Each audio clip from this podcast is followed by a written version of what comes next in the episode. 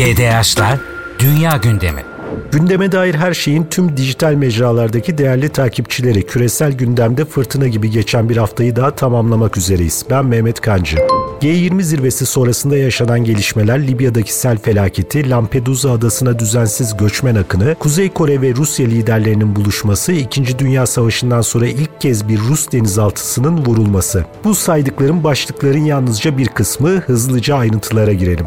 Hindistan'daki G20 zirvesi tamamlandı. Ukrayna-Rusya savaşı, küresel iklim değişikliği ve yoksullukla mücadele konularında bildik mesajlar aşağı yukarı aynı. Ama bu zirveden sonra en akılda kalıcı gelişme sanırım Suudi Arabistan'la Hindistan arasındaki yakınlaşma olacak. Zirve sırasında Amerika Birleşik Devletleri, Avrupa Birliği, Fransa, Almanya, İtalya, Suudi Arabistan, Birleşik Arap Emirlikleri ve Hindistan'ın katılımıyla Hindistan, Orta Doğu, Avrupa istikametinde işleyecek Avrupa Ekonomik Koridoru'nun kurulması için mutabakat zaptı imzalandı. Tarafların 2 ay içinde bu projeye yönelik eylem planı hazırlamaları için de anlaşmaya varıldı. Değerlendirmeler bu projenin Çin'in geliştirdiği Kuşak ve Yol inisiyatifine karşı atılmış bir adım olduğu yönünde. Ancak en önemli soru, ekonomik açıdan gerçekleştirilebilir mi bu proje? Körfez bölgesine gemiyle taşınacak malların Arap Yarımadası'nı kara ya da demir yoluyla geçip İsrail limanlarından Yunanistan limanlarına taşınması mantıklı ve işleyebilecek bir seçenek mi? Dışişleri Bakanı Hakan Fidan 13 Eylül'de Türkiye'yi ziyaret eden İngiltere Dışişleri Bakanı James Cleverly ile düzenlediği basın toplantısında bu projeyi değerlendirirken rasyonelite ve verimlilikten ziyade jeostratejik hedeflerle gündeme getirilmiş bir proje olduğuna işaret etti. Yani Amerika Birleşik Devletleri'nin Hindistan'ı yanına çekme, Suudi Arabistan'ın Amerikan hegemonyasından uzaklaşma gayretleri bu projede belirleyici rol oynuyor gibi. Nitekim zirvenin ardından Hindistan Başbakanı Narendra Modi ile Suudi Arabistan Veliaht Prensi Bin Salman, Hindistan-Suudi Arabistan 1. Stratejik Ortaklık Konseyi toplantısı içinde bir araya geldiler. Bu her iki ülkenin buluştuğu nokta, birinin Amerika Birleşik Devletleri'nin nüfuzundan, diğerinin ise Rusya nüfuzundan kurtulup savunma ve enerji alanlarında daha bağımsız politikalar uygulama istekleri. Bir not olarak da aktaralım. Suudi Arabistan'da 2 milyon Hindistan vatandaşı yaşıyor. Hindistan Çin'e karşı elini kuvvetlendirecek dostlar edinirken Keşmir sorunu konusunda da Suudi Arabistan'ın desteğini arayacaktır bu yakınlaşmanın ardından.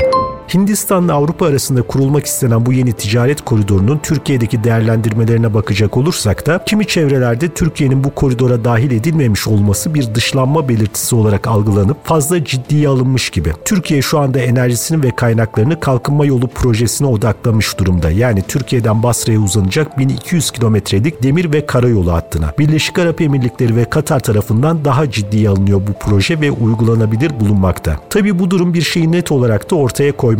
Covid-19 salgını ve ardından gelen Ukrayna-Rusya savaşının tedarik zincirinde yarattığı krizi aşmak için bir ticaret koridorları rekabeti ortaya çıkmış vaziyette. Türkiye'nin yaklaşımı ise ticaret yollarını birbirine rakip olarak görmekten ziyade Kuşak ve Yol inisiyatifi, Orta Koridor, Kuzey-Güney Koridoru yapılanmalarının tamamını ortak bir amaç için kullanabilmek. Nitekim 7 Ağustos tarihinde düzenlenen 14. Büyükelçiler Konferansı'nda Dışişleri Bakanı Hakan Fidan, Türkiye'nin yaklaşımını diplomasi ile ekonomi arasındaki paralel yaklaşım olarak ifade ederken, Türk dış politikasının gelecek dönemde ekonomik hedefleri destekleyecek şekilde planlanıp yürütüleceğini dile getirmişti. Türkiye bir yandan tedarik krizinin önüne geçmeyi hedeflerken bir yandan da Amerika Birleşik Devletleri'nin Çin'i çevreleme politikası kapsamında Pasifik ve Hint Okyanusu'ndaki kritik deniz geçitlerinde yaşanabilecek krizleri de engellemeyi hedeflediğini söyleyebiliriz. Tabii küresel ticaretin %97'si denizlerden işlerken kara ve demiryolu bu tür krizlere ne kadar çözüm olur? İşte bu sorunun yanıtını verebilmek ya da üstesinden gelebilmek için kalkınma yolu projesi gibi operasyonların en kısa sürede hayata geçmesi gerekiyor. Kuşak ve Yol inisiyatifi demişken 13 Eylül itibariyle başlayan bir organizasyona da değinelim. Yaklaşık 90 ülkeden bilim insanları ve devlet temsilcileri Kuşak ve Yol inisiyatifinin değerlendirildiği bir forum için Hong Kong'da bir araya geldiler. Ekim ayında da bu projenin 10. yıl dönümü nedeniyle Çin Halk Cumhuriyeti yabancı ülke liderlerini konuk edecek. Rusya Devlet Başkanı Putin'in uzun bir aradan sonra bu organizasyon için Rusya'dan ayrılabileceği belirtiliyor. Macaristan Başbakanı Viktor Orban da yine bu organizasyona katılacak liderler arasında işaret edilmekte. Çin ve Asya Pasifik bölgelerindeki kritik ziyaretlerle devam edelim. uluslararası basında pek yer bulmadı ama geçen hafta Venezuela Devlet Başkanı Maduro, Çin Halk Cumhuriyeti'ni ziyaret etti. Maduro'nun ziyaretinde iki ülke arasında pek çok alanda işbirliği anlaşmaları imzalandı. Pekin yönetiminden ziyaretle ilgili yapılan açıklamada Venezuela'nın ulusal egemenliğini koruma gayretini ve sosyal istikrarı koruma çabalarına destek verileceğinin vurgulanması önemliydi. Çin Dışişleri Bakanlığı sözcüsü haftalık basın toplantısında ayrıca 18 Eylül Pazartesi günü yani önümüzdeki hafta Rusya Dışişleri Bakanı Sergey Lavrov'la Çin Dışişleri Bakanı Wang Yi arasında bir görüşme olup olmayacağına dair soruya kaçamak bir yanıt verdi. Pazartesi günü bu görüşmenin gerçekleşmesinin ihtimal dahilinde olduğunu söylemek mümkün. Bölgedeki ziyaretler anlamında önemli bir gelişme ise Kuzey Kore lideri Kim Jong-un'un Rusya Devlet Başkanı Putin'in Rusya'nın doğusundaki buluşmalarıydı. Doğu Ekonomik Forumu için Vladivostok kentine giden Putin, daha sonra zırhlı treniyle Rusya topraklarına geçen Kim Jong-un'u Vostochny uzay tesisinde ağırladı. Rusya'nın uzaya füze fırlatmak için kullandığı bu tesiste Kuzey Kore liderinin ağırlanması, Ukrayna'ya askeri destek veren Amerika Birleşik Devletleri, Japonya ve Güney Kore'ye de verilmiş hassas bir mesaj olarak değerlendirilebilir. Kuzey Kore son 2 ayda 2 defa dünya yörüngesine uydu gönderme girişiminde bulunmuş ancak başarısız olmuştu. Anlaşılan o ki Kuzey Kore 2024 yılında Rus ordusunun ayakta kalmasını sağlayacak topçu mühimmatını temin ederken karşılığında yalnızca tahıl almayacak. Uzay teknolojileri konusunda Rusya'dan Kuzey Kore'ye yapılacak yardım ihtimali gündemde. Yine bölgedeki önemli ziyaretler kapsamında Dışişleri Bakanı Hakan Fidan'ın 11 Eylül'de Kazakistan'a yaptığı ziyaretin bulunduğunu da ifade edelim. Bu ziyarette yine Türkiye ile Kazakistan arasında ticareti 10 milyar dolar hacmine ulaştırma hedefiyle yapılan temaslar söz konusuydu. Ayrıca Kazakistan'la Türkiye arasında özellikle insansız hava araçları imalatı konusunda bir işbirliği haberi yakında gelebilir. Azerbaycan Genelkurmay Başkanı Kerim Veliyev'in Ermenistan'daki dikkat çekici gelişmelerin yaşandığı geçen hafta Ankara'yı ziyaret ettiğini de hatırlatalım. Keza Pakistan Genelkurmay Başkanı Asım Münir de yine geçen hafta Ankara'nın konukları arasındaydı. Geçelim şimdi Ermenistan'la ilgili karışık ve yoğun gelişmeler trafiğine. Ermenistan Başbakanı Paşinyan'ın açıklamalarına baktığımızda Erivan'la Moskova arasındaki geleneksel ittifak ilişkisinin son bulmak üzere olduğu anlaşılıyor. Ermenistan ordusu 11 Eylül günü Amerikan ordusuyla da ilk tatbikatını gerçekleştirdi. Eagle Partner 2023 tatbikatında Amerikan ordusundan 85, Ermenistan ordusundan 175 personel katıldı. İki Amerikalı general de Erivan'daydı. Ukrayna-Rusya savaşında Kremlin sarayının düştüğü durum kendi nüfuz bölgesi olarak gördüğü ülkelerdeki pozisyonunu giderek zayıflatıyor. Normal şartlar altında bu tür bir tatbikat daha gerçekleşmeden Moskova'nın Erivan'a yönelik çok farklı bir müdahalesi söz konusu olabilirdi. Nitekim bazı Ermenistan kaynaklı Telegram hesapları patronu Prigojin'in ölmesine rağmen varlığını sürdürdüğü anlaşılan Wagner ordusunun Ermenistan'da hükümet darbesine hazırlandığını iddia ettiler. Rusya Dışişleri Bakanlığı bu iddiaları yalanladı. Ancak Kafkaslardaki gerilim artık Ermenistan-Azerbaycan arasındaki bir mesele olmaktan çıkmış durumda. Amerikan askerlerinin Ermenistan'a ayak basmış olmaları Rusya kadar İran'ı da tedirgin ediyor. Dahası Nahçıvan'la Azerbaycan'ı daha geniş bir ifadeyle Türkiye ile Orta Asya Türk dünyasını birbirine bağlayacak Zengezur Koridoru'nun inşa edilmesi ihtimali de İran için neredeyse bir kabusa dönüşmüş durumda. Zengezur Koridoru projesi 110 kilometrelik demiryolu ve 123 kilometrelik karayolundan oluşuyor. Ermenistan Başbakanı Paşinyan bu projeye karşı olmadıklarını ancak bunun izole bir koridor olmasını istemediklerini ifade etmekte. Paşinyan'ın bu konuyla ilgili söylediği şu sözlere dikkat çekmekte fayda var. Ermenistan Arazdeyan, Culfa, Ordubat, Megri, Horadiz demiryolunun açılmasına karşı değil. Biz Azerbaycan'la Türkiye arasındaki yolların Ermenistan topraklarından geçmesinden yanayız ama koridor mantığına karşıyız. Tabii ki Ermenistan'ın güvenlik anlamında itimat edilecek bir kimliğinin olmaması bu yolun güvenliğinin Azerbaycan ve Türkiye'de tarafından sağlanacağı bir koridor olmasını mecbur kılmaktadır. Orta Koridor, Kuzey-Güney Koridoru, Kuşak ve Yol İnisiyatifi'nin de kavşak noktasında yer alması ve Türk dünyasını birleştirmesi itibariyle bu projenin hayati önemi ortada. Nitekim Ulaştırma ve Altyapı Bakanı Abdülkadir Uraloğlu, Türk Devletleri Teşkilatı Sekreteryası tarafından İstanbul'da düzenlenen Türk Devletleri Teşkilatı Çok Modlu Ulaştırma ve Lojistik Forumu kapsamında Türk ve Azeri basın mensuplarına 13 Eylül günü yaptığı açıklamada şu ifadeleri kullandı. Türk dünyasını hem birbirine bağlayacak olan hem Türk dünyasının hem de Uzak Doğu'nun Avrupa bağlantısını sağlayacak olan önemli bir koridor daha var. Bu da Zengezur Koridoru. Azerbaycan tarafında çalışmalar devam ediyor. Türkiye tarafında önümüzdeki günlerde, önümüzdeki ay aylarda çalışmalara inşallah başlayacağız. Ermenistan topraklarındaki Zengezur Koridoru ile ilgili de bir aşama kat ettik ve orada da inşallah çalışmaları Azerbaycan, Ermenistan ve Türkiye olarak takip ediyoruz. Kısa zamanda onu da hayata geçirmeye çalışıyoruz. Dolayısıyla orası da orta koridorun önemli alternatiflerinden bir tanesi olacaktır diyor bakan. Evet, devam edelim. Paşinyan'ın ve Rusya'nın açıklamalarıyla bu noktada Rusya Dışişleri Bakanı Sergey Lavrov'un da bir açıklaması oldu. Özellikle Paşinyan'ın Moskova'yı hedef alan açıklamaları nedeniyle Lavrov şöyle dedi. Ermenistan Başbakanı Nikol Paşinyan 10 Kasım 2020'de Karabağ'ın Azerbaycan'a ait olduğunu kabul eden bir anlaşma imzaladı. Bugün bizi suçlamasına gerek yok. Mevcut gelişmelerin 2020'deki 44 günlük savaşın sonucu olduğunu da hatırlattı Rusya Dışişleri Bakanı. Karabağ'daki Ermenilerin sözde Cumhurbaşkanlığı seçimi de yine uluslararası toplumdan destek bulmadı. Hatta Ermenistan Başbakanı Paşinyan konuyla ilgili olarak sözde seçimin galibi ilan edilen Şahmaryan için Samvel Şahmaryan'ı tebrik edecek bir şey yok. Kendisi Cumhurbaşkanı değil, sadece Karabağ'daki Ermenilerin lideri. Uluslararası hukuka uygun şekilde hareket etmeliyiz ifadesini kullandı. Ermenistan'la ilgili son notumuzsa Hindistan'ın bu ülkeye silah satışı ile ilgili. Ukrayna Savaşı nedeniyle partnerlerine silah sağlayamayan Rusya'nın yerine burada Hindistan aldı. Hindistan Ermenistan'a 84 adet 155 mm obüs satıyor. 155 milyon dolarlık anlaşma 3 yıl içinde tamamlanacak. 6 obüsün Ermenistan'a teslimatının yapıldığı da iddia edilmekte. Nitekim geçtiğimiz günlerde İran topraklarından Ermenistan'a ulaşan Hindistan'a ait silah sistemlerinin görüntüleri tespit edilmişti ve GDH'da da bunu paylaşmıştık. Yunanistan'la Hindistan arasında son dönemdeki yakınlaşma da dikkate alındığında Yeni Delhi yönetimi Türkiye ile sorunu olan her ülkeden çıkıyor desek yanlış olmaz. Bulgaristan Cumhurbaşkanı Rumen Radev ile Azerbaycan Milli Meclisi Başkanı Sahiba Gafarova arasındaki görüşmede geride bıraktığımız haftada Türkiye'nin çevresinde yaşanan dikkat çekici diplomatik olaylardan biriydi. Bulgaristan Cumhurbaşkanı Radev görüşmede Yunanistan'la gaz enterkonnektörünün inşası ve Azerbaycan doğalgazının Avrupa Birliği ülkelerine arz hacminin güvenli bir yoldan arttırılmasını mümkün kılan dayanışma yüzüğü projesinin hayata geçirilmesinin önemine işaret etti. Bu proje çerçevesinde Azerbaycan şirketi Sokar'ın da Bulgaristan'ın başkenti Sofya'da ofis açmasının önemli olduğunu vurguladı. Görüldüğü üzere Türkiye'nin çevresinde ve toprakları üzerinde ticaret ve enerji koridorları konusunda yoğun bir trafik yaşanmakta. Evet, şimdi Kuzey Afrika'daki iki afet haberiyle ilgili gelişmelere bakalım. 8 Eylül tarihinde Fas'ta 6,8 büyüklüğünde bir deprem meydana gelmişti. Can kaybı 3000'in üzerine çıktı. Ancak depremin bu ülkeye verdiği zarar hala tam olarak anlaşılabilmiş değil. Yardım ekipleri ülkenin orta kesimlerinde depremin merkez üssü olan Atlas Dağları'na doğru ilerledikçe felaketin boyutlarının şu ana kadar basına ve sosyal medyaya yansıyandan daha büyük olduğunu görüyorlar. Atlas Dağları'nın eteklerindeki kimi köylerin tamamen haritadan silinmiş olduğuna dair haberler gelmekte.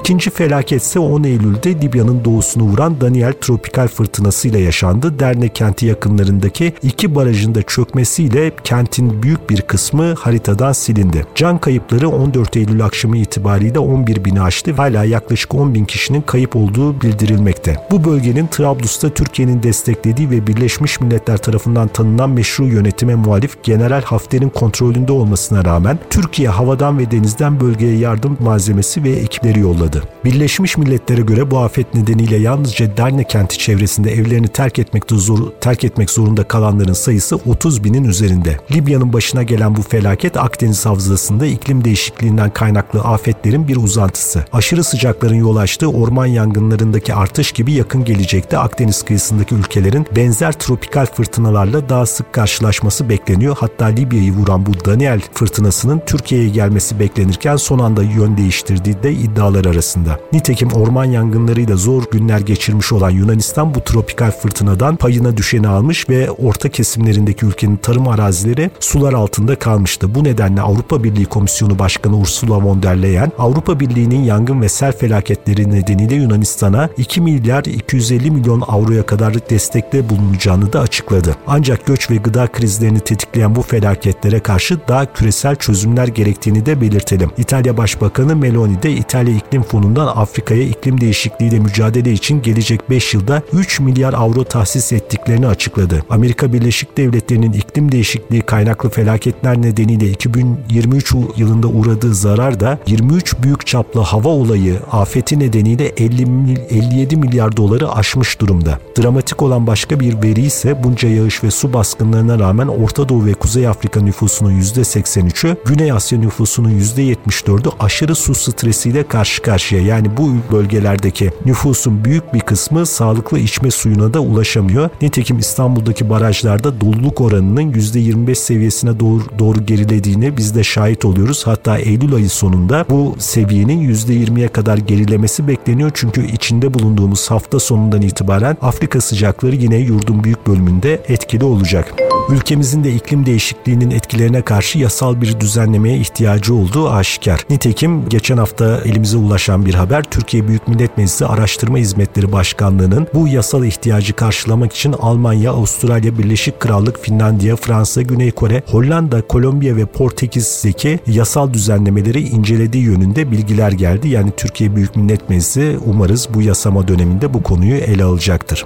Libya'nın Akdeniz kıyıları İtalya başta olmak üzere Avrupa topraklarına yönelen düzensiz göçte önemli duraklardan biri. Yine Kuzey Afrika'dayız ve Kuzey Afrika'dan İtalya'nın Lampedusa adasına sıra dışı bir göç akını geçen hafta yaşandı. Salı ve çarşamba günleri 36 saatlik süre içinde 120 tekneyle 6.000'den fazla düzensiz göçmen Lampedusa'ya ulaştı. Hatta cuma günü itibariyle bu sayının 8.000'e ulaştığı ifade ediliyordu. Adanın kendi nüfusu 6.500 civarında olduğu için ciddi bir içme suyu ve gıda sıkıntısı baş gösterdi. Hatta adadaki göçmen kampının kapasitesi de aşıldı. İtalyan hükümeti şimdi hızla bu göçmenleri ana karaya sevk etmeye çalışıyor. Ancak İtalya'daki koalisyon hükümeti Avrupa Birliği'ni ve muhtemelen gelecekte Fransa'yı bu akından dolayı sorumlu tutacak ve Roma ile Paris ve Brüksel arasında ciddi tartışmaların yaşanması gündemde. İnsan kaçakçılarının da bu arada Akdeniz'de yeni taktikler izledikleri anlaşılıyor. Çünkü bir gün içinde yaklaşık 120 tekneyle neredeyse bir filo, bir armada büyüklüğünde bir organizasyonla bu kadar insanı bir yerden bir yere taşımak hiç kolay bir faaliyet değil.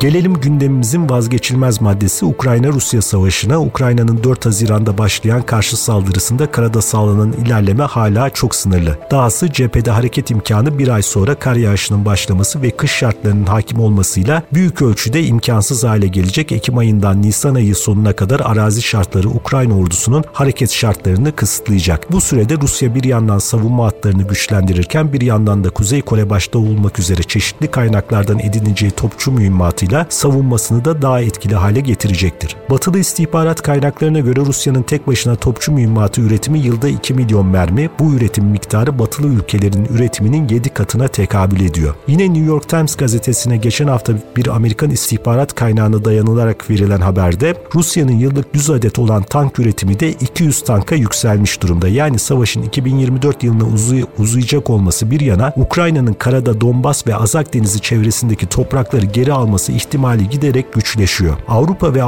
Amerika Birleşik Devletleri ve Avrupa'dan edinilecek F-16 uçaklarıyla İsveç'ten alınacak Gripen savaş uçaklarının da sahada dengeyi değiştirmeye yetebileceği fikri oldukça şüpheli. Ancak Ukrayna ordusunun geçen hafta Kırım ve Karadeniz'de etkili saldırılar yaptığına da şahit olduk. Bunlardan ilki 2015 yılından bu yana Kırım'ın batısında Rus ordusunun kontrolündeki deniz sondaj platformlarının geri alınmasıydı. Rus ordusu bu petrol ve gaz platformlarına yerleştirdiği askerler, ekipman ve radarlarla Karadeniz'in kontrolünde ciddi bir üstünlük sağlamaktaydı. Çarşamba sabahı da saat 4 sıralarında Ukrayna ordusu Sivastopol'daki Sergo Ordzonikidze tersanesine saldırdı. Akyar'daki tersaneye saldırdı. Bu saldırıda Ropucha sınıfı bir çıkarma gemisiyle Kilo sınıfı bir denizaltı ağır hasar aldı. Vurulan denizaltı 2. Dünya Savaşı'ndan bu yana askeri bir operasyonla vurulan ilk Rus denizaltısı olarak kayıtlara geçti. Amiral Grigorovich sınıfı Amiral Makarov tipi bir fırkateyn de bu saldırıda hasar gördüğü iddia ediliyor. Bu saldırının önemli noktalarından biri de operasyonda Sukhoi-24 tipi Ukrayna savaş uçağından fırlatılan İngiliz yapımı Storm Shadow güdümlü füzesinin kullanılmış olması. Bu da bu savaşın ilklerinden biri. Ayrıca bununla da kalmadı. Ukrayna ordusu Neptün füzeleri ve kamikaze dronlarla 14 Eylül Perşembe günü bir S-400 hava savunma sistemini Kırım'da yok etti. 23 Ağustos'tan bu yana devam eden Ukrayna operasyonları neticesinde Kırım Yarımadası bölgesindeki Rus hava savunmasının büyük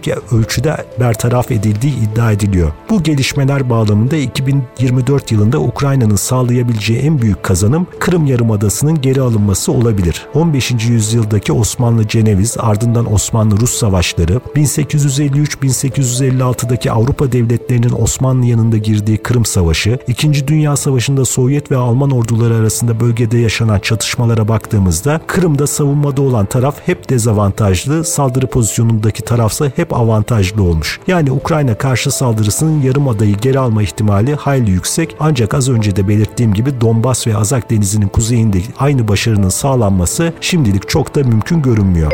Gündemin sonuna yaklaşırken Avrupa Birliği'nin büyüme ve enflasyon beklentilerindeki revizyonlara da bir bakalım. Avrupa Birliği Komisyonu'nun Avrupa Ekonomik Tahminleri 2023 yaz raporu yayınlandı. Rapora göre Avrupa Birliği Komisyonu, Avro bölgesinde bu yılki ekonomik büyüme beklentisini iç talepteki daralma nedeniyle %0,8'e indirdi. Düşen enflasyon ve güçlü iş gücü piyasasına rağmen yavaşlayan büyüme ivmesi başlıklı raporda Avrupa Birliği ekonomisinin 2023'te %0,8, 2024'te %1,4, Avro bölgesi ekonomisinin de 2023'te %0,8, 2024'te ise %1,3 büyüyeceği öngörüldü. Son raporla birlikte Avrupa Birliği Avro bölgesinin 2023 ve 2024 büyüme beklentileri aşağı yönlü revize edilmiş oldu. Hatta raporda Almanya'nın bu yıl %0,4 küçüleceği, gelecek yıl %1,1 büyüyeceği, Fransa'nın bu yıl %1, gelecek yıl %1,2 büyüyeceği tahmini de yer aldı. Yani Avrupa için vaziyet